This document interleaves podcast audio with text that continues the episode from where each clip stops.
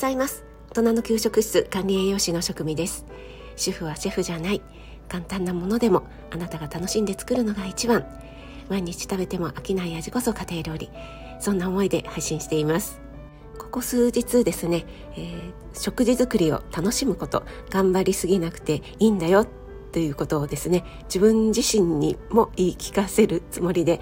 配信やライブをしていますがまたねその続きなんかもお話ししたいなと思っているんですが今日はイレギュラーでちょっと本の話をしてみたいなと思っています数日前に X で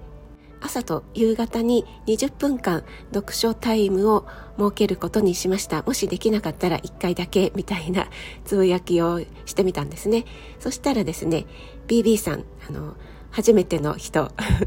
私と初めてコラボをしてくださった方 BB さんがですね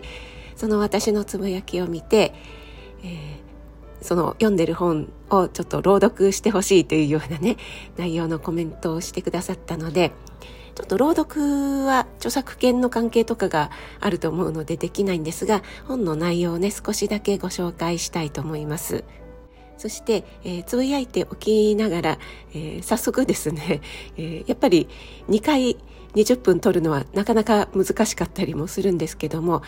ただあのスマホのですねタイマーをセットして、えー、例えば20分とかってねでなそのタイマーが鳴ったらえー、もうちょっと続きが読みたいとか、えー、まだ読む時間あるなと思ってももうそこでやめるっていうふうに決めて読んでるんですよね。そうするとね、自然とやっぱり集中できるんですよね。ちょっと時間が足りない、足りないっていうか、あまり時間が取れないなっていう時は、10分にしたり、15分にしたり、その辺はね、あの、幅を持たせているんですが、ポモドーロテクニックってありますよね。あれは25分タイマーかけて5分休憩でしたっけ？そうやってタイマーで区切ることによって集中して勉強できるっていうものだったかと思うんですがそれとね同じような感じでタイマーでセットしてその時間内にっていうことをね自分で決めることによってすごくね今までなんとなくダラダラ読んでいたのがすごく集中して読めるようになってきました。もし読みたい本があるんだけどなかなか読み進められないよ時間が取れないよとか積んどくになっている本ばかりだよっていうような方は是非やられてみてください。本当に少しずつの積み重ねなんですが塵も積もればで結構ねこれ効果ありますよ。またねあの読みたい続きのところでタイマー鳴ったから終わりっていう風にするのでまたね続きが読みたいっていう気持ちにもなりますしね。効果抜群だと私は思っています。それでは BB さんのからリクエストがあったグリとグラの卵。なんかねグリグラ好きみたいですね。グリグラ好きな方本当に多いですよね。私も大好きなんですがこれは息子と神保町のね古本屋さん街を巡った時に、えー、たまたま見つけて買ったものなんです。で誕生秘話みたいなものが載せられているちょっとねあのとっても小さいサイズの本なんですね。でこれに、えー、グリとグラの誕生のことが載っていましてまず最初にですねえっと1962年に出版された童話で「イヤイヤ園」って、えー、ご存知でしょうかね？ご存知の方いらっしゃいますか？私はね読んだことあるんですけどもこの「イヤイヤ園」の大きな反響を経てこの作者である中川理恵子さんが月刊誌母の友のために新作を書き下ろし新作の書き下ろしを依頼されたそれがですねこの誕生秘話になっているそうです。中川さんは日本一楽しい保育園を作るつもりで保育士としていかに子どもたちを楽しませるか驚かせるかということでね毎日全力で取り組んでいたそうです。このグリとグラに出てくる大きな卵とかカステラとかねもう本当に心躍りますよね。この中でグリとグラの家の中にね置かれているものそこの章のところにですね、えー、中川理恵子さんの言葉として中川さんのお母様、えー、戦争中でね食料事情とかが最悪な時も本当に愚痴もこぼさずに創意工夫で切り抜けて食卓を楽しく家族を心身ともに満足させることに全力投球していたようです。このようなことが書かれていますがないものを数えて不満をね言い出したらキリがないですけどもあるものに感謝して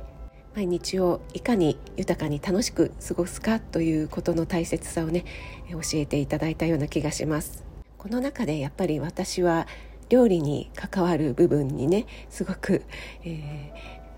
イラストも可愛くて なるほどなと思いながらね、えー、読んでいました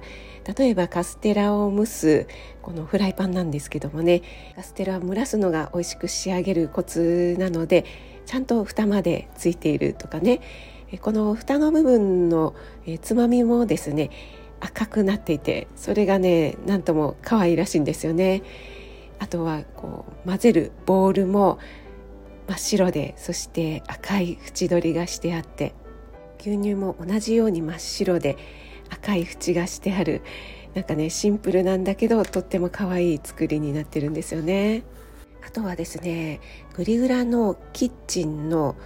何でしょうこの棚の下の方にこれ放浪ですかね蓋がついている、えー、入れ物みたいのがあるんですがそこにね大事ってひらがなで書いてあるんですよね。これがねなんとも可愛いらしくてこの大事って書かれた中に何が入ってるんだろうなっていうねすごく気になりますよね。そしてベッドのカバーがマリメッコかなと思わせるような柄だったりあとは食器もですね、えー、ちょこちょこ、えー、そういったね北欧のデザインみたいな、ね、そういったデザインが書かれています。最後にねグリとグラの草花のことについて書かれている、え、そちらをね少しだけご紹介したいと思うんですがグリとグラが歩く野山には切り株がたくさんね出てくるんですよね。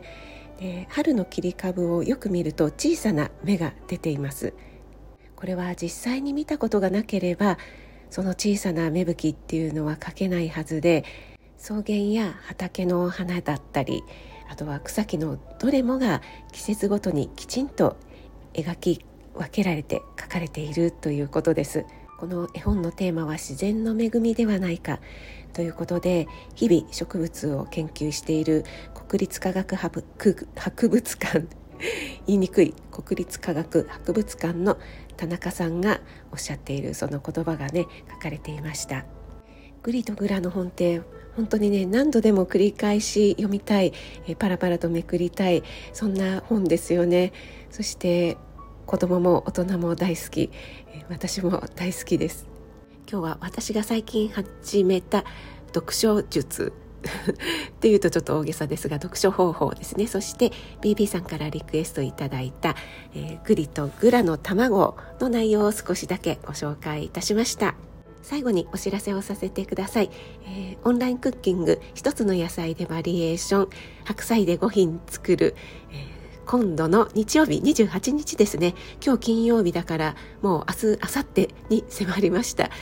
えー、本日リアルタイム当日ねリアルタイムで参加したいという方は本日が締め切りになりますのであまだ申し込んでなかった。忘れていたという方はぜひぜひ本日中にお待ちしておりますアーカイブ参加でもお受けしておりますのでねお気軽にお問い合わせください。それでは寒いですけども暖かくしてお過ごしくださいね。職味でした。いってらっしゃい。